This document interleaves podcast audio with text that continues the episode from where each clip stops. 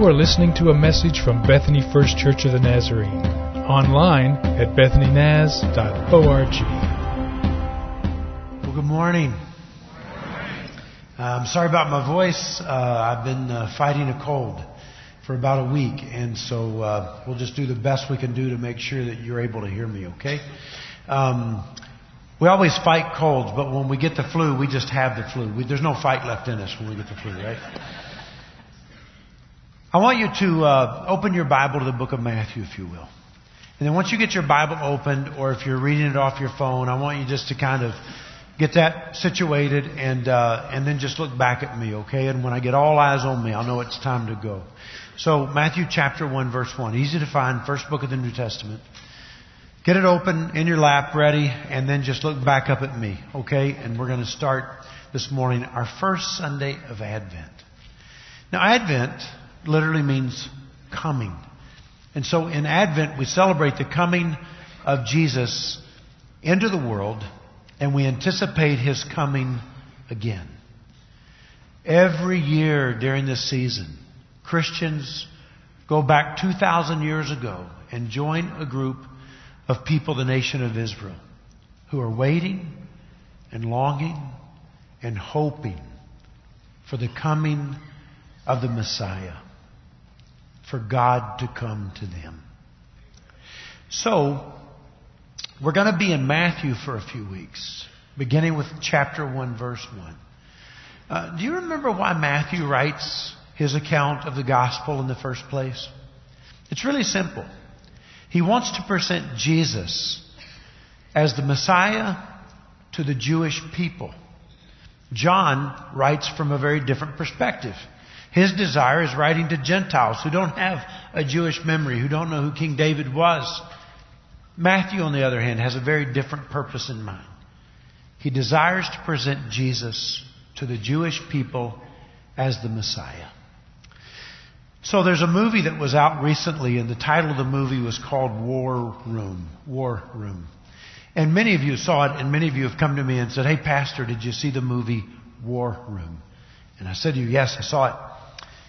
A lady literally cleaned out a closet in her home and made that her closet of prayer. And she would go into that room knowing that this battle is not against flesh and blood, but against the principalities and powers of this dark world. So many of you have said to me, I began to pray differently since I saw the movie. I began to become more intense about my praying, more intentional about my praying. So what if, as we move into this beginning of a new year, January 1 is not far away, you said, what I want to do is add to my prayer more intentional Bible reading. And so you come up with a plan. Some people want to read the Bible through in a year, and that works really well for you. Uh, others would say that feels like a, a reading marathon, just a, a long run, and I don't get as much out of it. I need to take it in smaller sections. Some of you might say I'm going to start in the Old Testament. Some of you would start in the New. But just suppose that someone who is very new to reading the Bible decides, I'm going to read the Bible. I'm going to start in the New Testament, then we'll go to Matthew chapter 1, and I'm going to read through the New Testament. I'm going to get Matthew's perspective of the gospel, Mark's perspective, Luke's perspective, John's perspective, the book of Acts in the church, Romans, Corinthians, and all the way through the epistles to, to Revelation. And you sit down, and you open the Bible, and you begin to read. Excited. I'm digging into the Word. God's going to speak to me through the Word. And you read these words from Matthew chapter 1. You ready? We'll put the words on the screen for you. Verse 1. This is the genealogy of Jesus. The son of David, the son of Abraham. Now, there's a lot there. Jesus comes from the Hebrew word Joshua, which means Savior. Messiah, the Greek is Christos, which means anointed one. Genealogy in Greek is really Genesis, which means origin or beginning. So this is the beginning of the Savior of the world, God's anointed one. The Son of David is a messianic title, which means comes from the line of David. The Messiah would come from the line of David. Son of Abraham, even a wider meaning than that, kind of the intention is that through Abraham, God would bless every nation of the world. And verse 2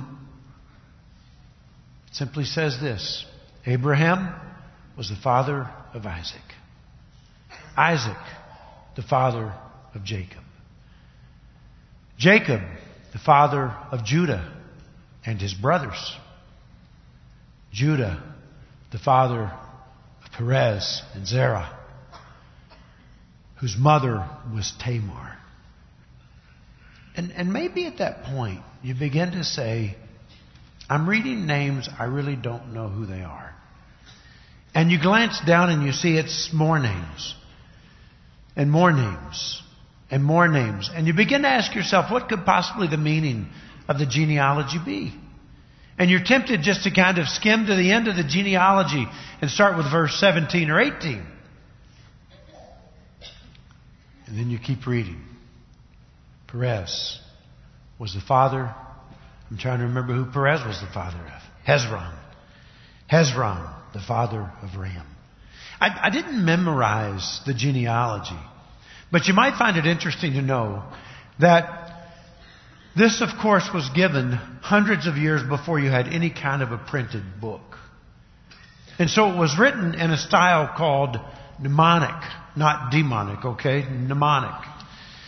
Mnemonic simply means this. It's written in a way that it would be easy to memorize. And so here's how it is written. There are three stages to Israel's history in the genealogy. What you have is Abraham until you get to David. And then you have David until you get to the exile of Babylon. And then you have the exile all the way to the Messiah. And in each section there are 14 generations. Get this. He left out some of them so he could make it even, 14 in each. What is more important than that, though, is that there are six sets of seven. And so the name Jesus comes as the first name in the seventh set. Now, you may say, okay, three sets of 14, six sets of seven. Jesus is the first in the seventh set. Does that mean anything? Well, to you and I, we probably would struggle to find great meaning. But in their world, numbers meant something. So, several years ago, I developed a friendship with a man who was Jewish. He was a really super, super nice guy. And we talked a lot about faith and we talked a lot about Jesus in our conversations with each other. One day he sent me a check in the mail and with the check there was a card. And the check was for a really odd amount of money. Um, in fact, when I opened it and I saw the check, and in the memo it said personal gift, but the check was for under twenty dollars, and it was for an odd amount. It was like sixteen dollars and seventy-two cents. That wasn't the right number, um, and I don't have the card he sent me anymore, and I'm just about positive I cashed that check. But he wrote me a note explaining the significance of the number in regard to the meaning of our friendship. I should have kept the card. So in that world, numbers, numbers meant something. And so as you continue to read, here's what you have. Ram was the father of Amminadab. Amminadab, the father of Nahshon. Nahshon, the father of Salmon. Salmon, the father of Boaz, whose mother was Rahab. Boaz, the father of Obed, whose mother was Ruth. Obed, the father of Jesse. Now you remember that name really well, don't you? Because Jesse was the father of who? King David. When we get to the second set, David was the father of Solomon, whose mother had been Uriah's wife. Do you remember her name? Bathsheba. Solomon, the father of Rehoboam. Rehoboam, the father of, can you pronounce that? Abijah. Abijah, the father of Asa. Asa, the father of Jehoshaphat. Jehoshaphat, the father of Jehoram. Jehoram, the father of Uzziah. Uzziah, the father of Jotham. Jotham, the father of Ahaz. Ahaz, the father of Hezekiah.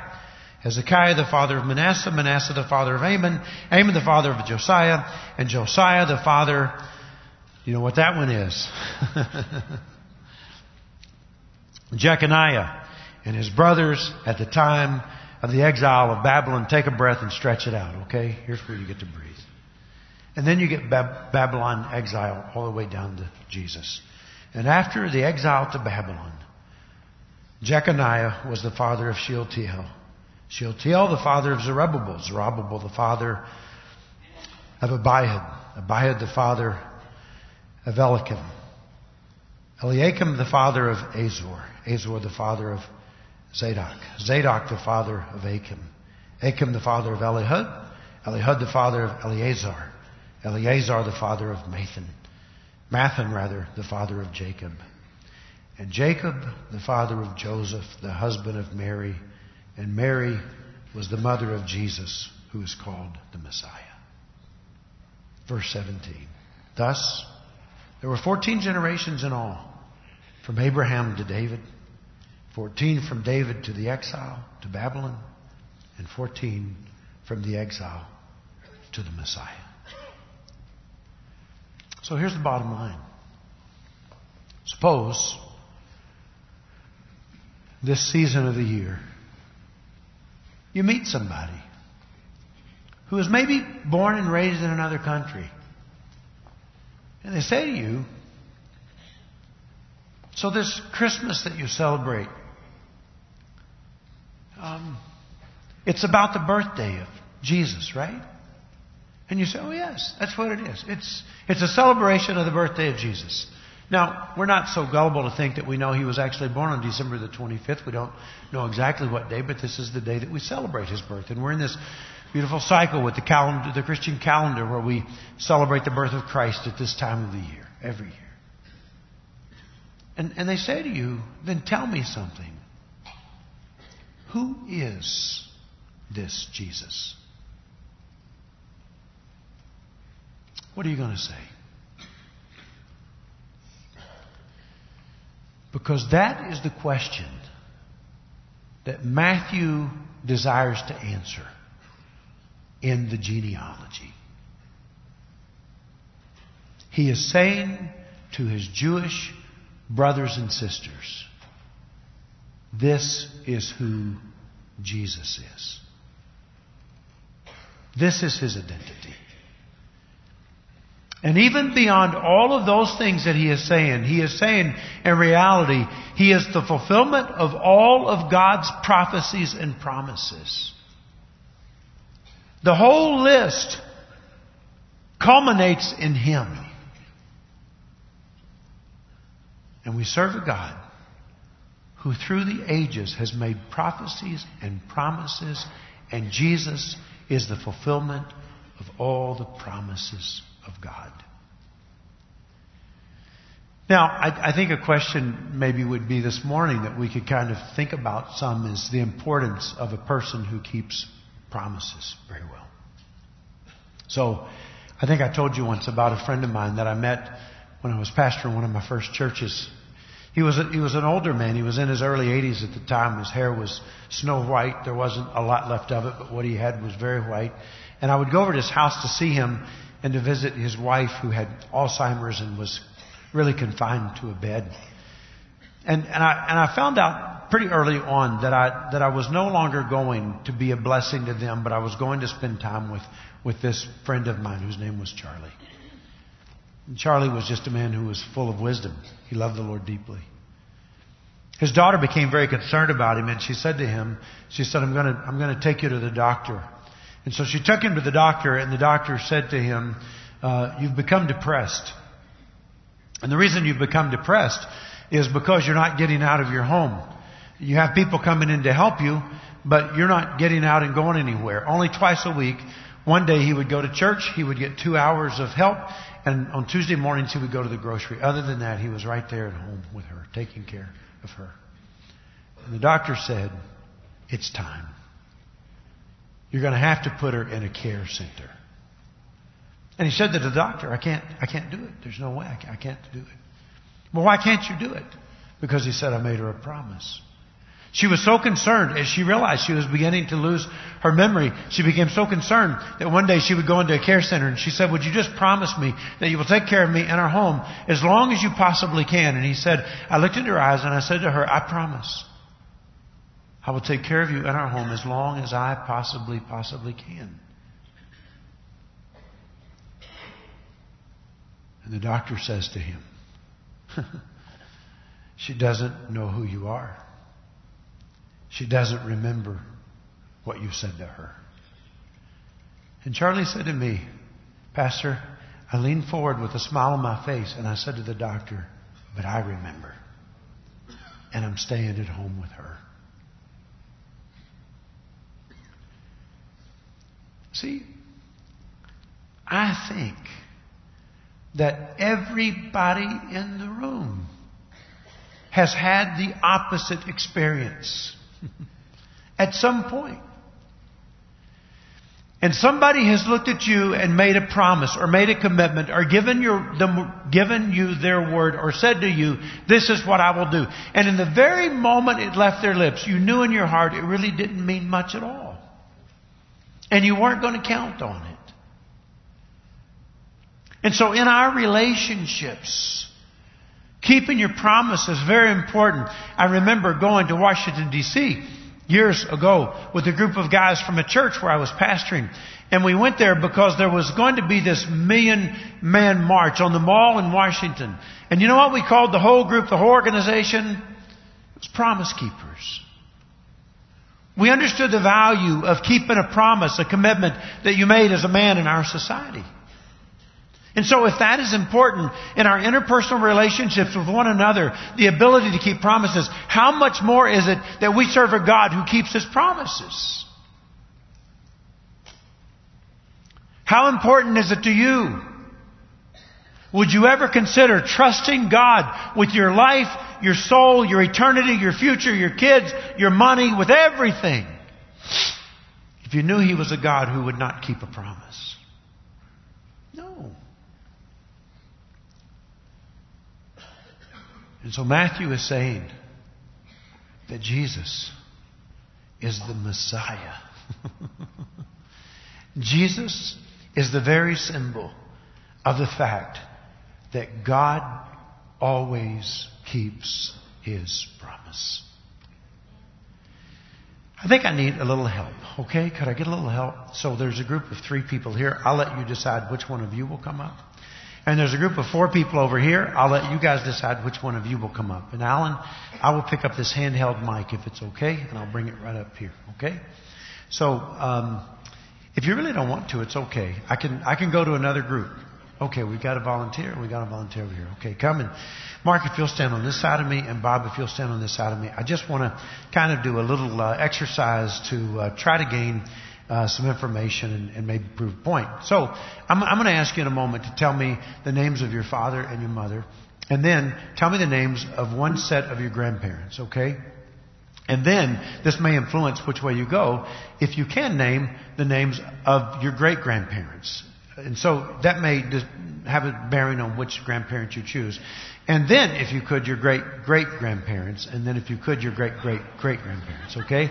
So that's what we're going to do. So, Bob, I'll start with you. Would you just tell me the name of your mother and your father? It would be uh, Robert and Donna. And last name would, of course, be Dixon. Dixon. And the name of your grandparents would be? Be Charles and Alma Dixon. Okay. And your great grandparents? Don't know. Don't know the names of your great grandparents. I'm going to have to tell you that I'm a little bit with Bob on this because I, I began yesterday thinking about, uh, and, and I only came up with one of, of my grandma and grandpa Hill, Alec, not Alec, Alec, I know, and Katie. Uh, my grandpa Hill, his mother's name was America Yates Hill. And the only reason I remember, I think her name was because her first name was America.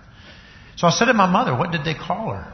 And my mother said, I called her grandma, so we don't know. so your, your, your parents' names are? Garen and Verna Brown. And your grandparents' name, any of the four? Lawson and Irene Brown. And your great grandparents' name would be? V.S. Brown and Dottie. V.S. and Dottie. Mm-hmm. And then your great great grandparents? John. I, Ancestry.com. John, then James, um, and then another John, and then T- Sir Thomas, and that's seven generations. I think I think that goes back seven. Well, we're all impressed, aren't we? Thank you guys so much for helping me. You can hang that up if you will. You know, I think the point that I'm just trying to make is that we live in a culture that is very different than the culture that Jesus came into this world in. And Jesus came into a world where that genealogy was extremely important. So if Matthew is going to present Jesus as the Messiah or even present Jesus in any way, there's no more, listen to me, okay? Because this is going to interest you. There is no more interesting or compelling way in Jesus' day to talk about someone or to tell their story than to share their genealogy. and you and I are going, really? You're telling me that was very interesting to people? Yeah, if I started this morning, uh, people would lean forward if we were in Jesus' day. You would want to hear. That would be very compelling, interesting, because what is your genealogy? Here's what it did. It talked about your identity. it talked about um, your legitimacy, maybe. It, it maybe would even inform what rights you might have. It was very important that you understood your genealogy. Here, here it is to this point of view, okay? If, if a person desired to be a priest, they would have to be able to trace their genealogy all the way back to Aaron. And if they were married, their wives would have to trace their genealogy back at least five generations. And so Nehemiah tells us about priests who were relieved from the priesthood because they could not produce and prove a viable genealogy back to Aaron. That's how important it was. When Babylonian exile takes place, all of a sudden, genealogy becomes more important. Because what happens when you go into exile? You want to remember your identity very well. We are going to be loaded and taken to another place to live, but we don't want to forget who we are. And we don't want to forget what we believe. And we want our children to know where they came from, even though we are here. And so for Matthew to present Jesus as the Messiah, you can't believe the importance that is laid on him to be able to prove the genealogy of Jesus. Because all Jews believed what the prophets had said, and that was that the Messiah would come from the line of David and be born in Bethlehem, the hometown of David. And so it was upon Matthew to make sure that his Jewish readers understood who Jesus was. I remember um, going to some people's house one night for dinner when I was a, a young boy, and um, we we really didn't call that dinner. I was raised in, in Kentucky, and and we called that supper. And the only time we ate dinner was once a week, and that was at noon on Sunday. But we went to their house, really, I guess you would say, for supper. And so while we were there, we all sat down at the table. And uh, I'm not, you know, saying it was good or bad. I'm just saying at my house, we prayed pretty quickly. We didn't linger a long time before we got to the prayer. And and uh, we sat down at their table, and they did something very very unusual for us.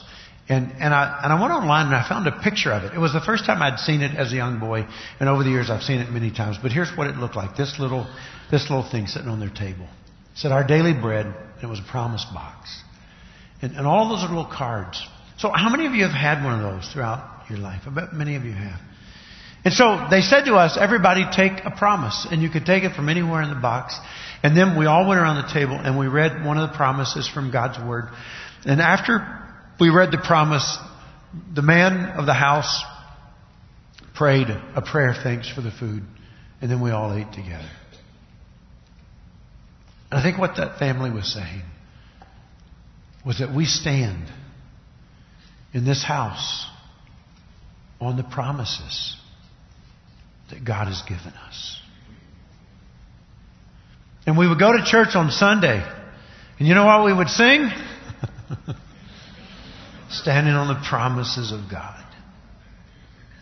I, I think the question that we kind of move through as we think about this genealogy that Matthew has given us of Jesus. I think we ask questions like, so what, what does this say to me?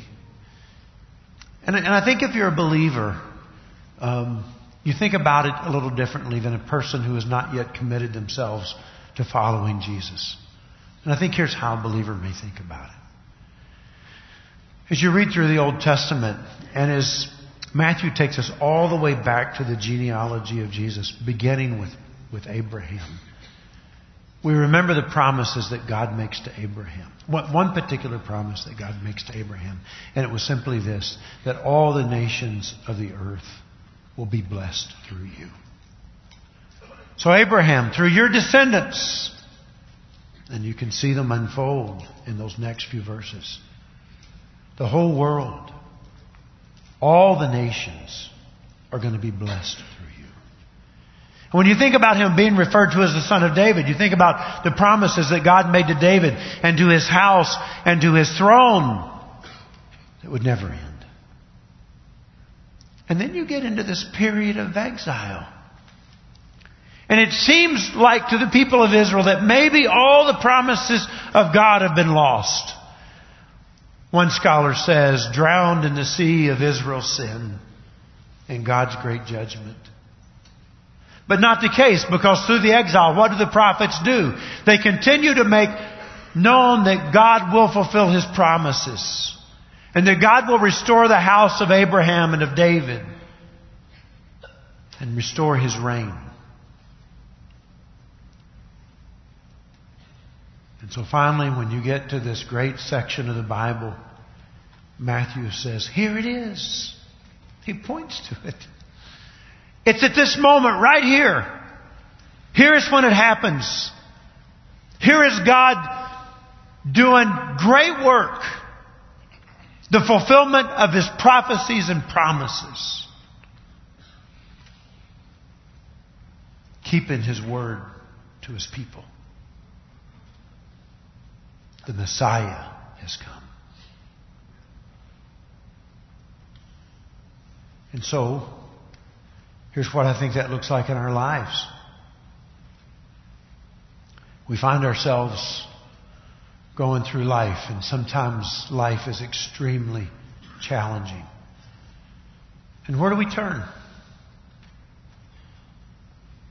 We grab something that's very precious to us. And we begin to flip through the pages. We begin to ask ourselves questions like, so what did God say? And we find words like, I will never leave you. I will never forsake you. And there's seasons of our lives where we grab hold of those words and we say, okay, if you promise that you're going to be with me through this, I can make it. We find words like call unto me, and I will show you great and mighty things that you don't know. Okay, Lord, I'm going to call on you, and I know you're going to answer me because in your word, you promised me you would. When I think about standing before God one day, I think about words that I read in the Bible that say things like, um, if we confess our sins, He is faithful and just to forgive us and will cleanse us from all unrighteousness. And I'm telling you, I'm banking on that one when I stand before God one day, aren't you? And I think what it says to us as believers is simply this God can be trusted. Take Him at His word. He fulfills His promises.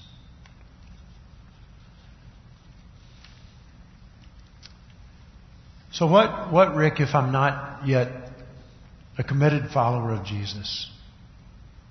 Haven't bought into all of that quite yet.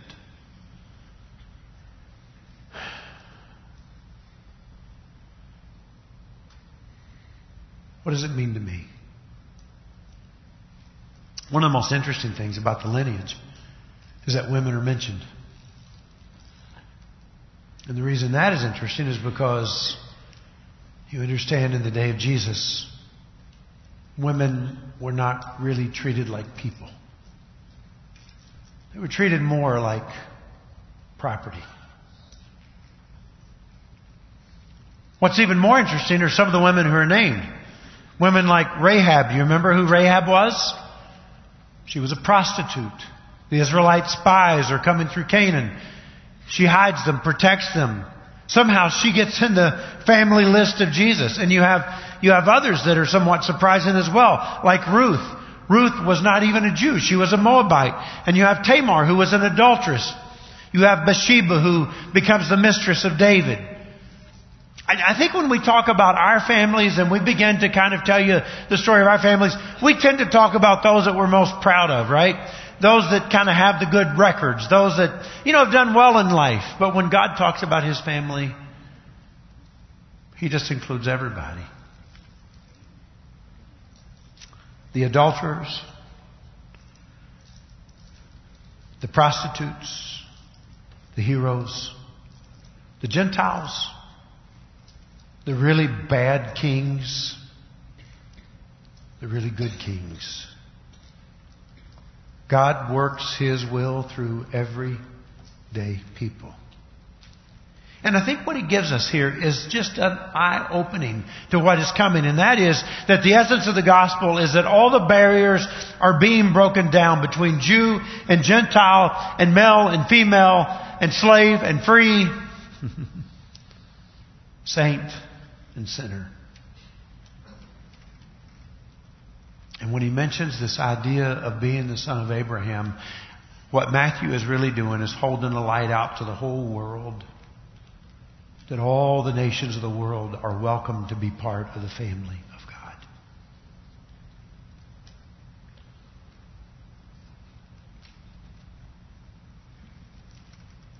God has been very careful to invite you to be part of His family.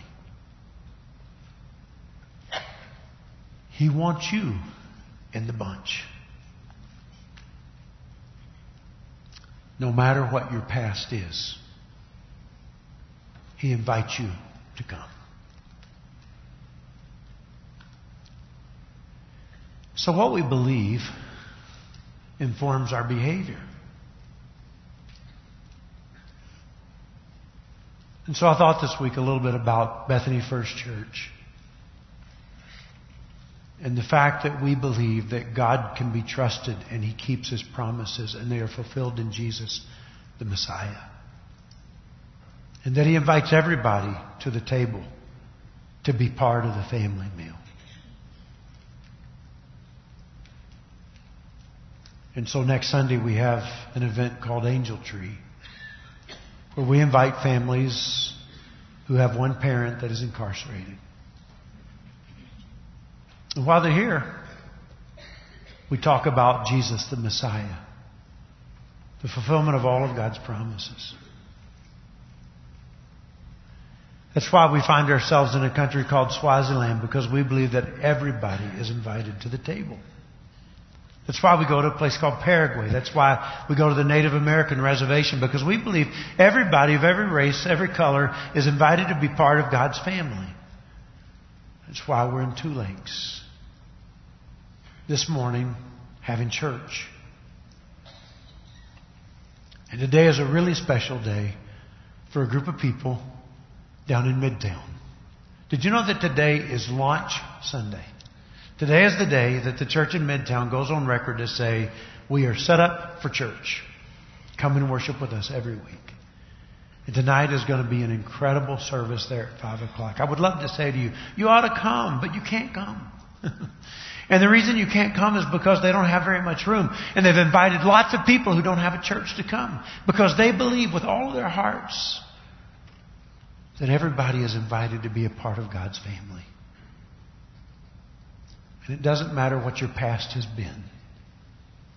The barriers are down. Everybody is welcome.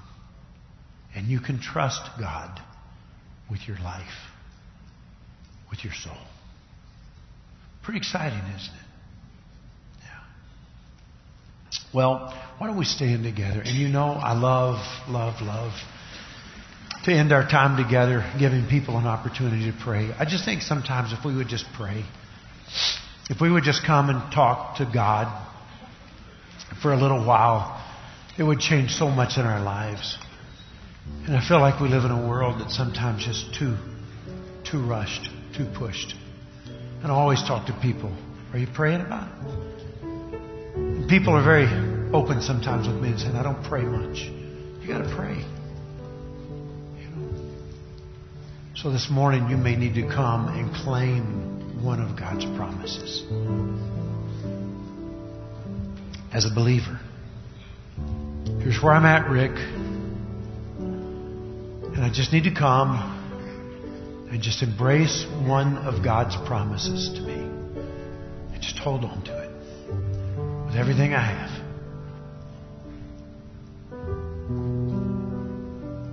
Some of you may be in the other camp that would say, I'm invited. I can be in this family. Then I want to be in the family. So if you want to come and pray this morning, now, you know I love it being very broad. You can come and pray for anything you desire to pray for. If you want to be prayed for physical healing, there are pastors here, and you just find one of them. Judy will be over here. Lewis will be over here. They'd love to anoint you and, and pray for you. If you want to pray for your kids this morning. I hope that you're praying about who you're going to be inviting to Christmas Sunday and to Christmas Eve. I hope that God is putting people on your heart. God is putting people on my heart. Let's come and let's spend some time talking to the Lord before we go this morning, okay? There is a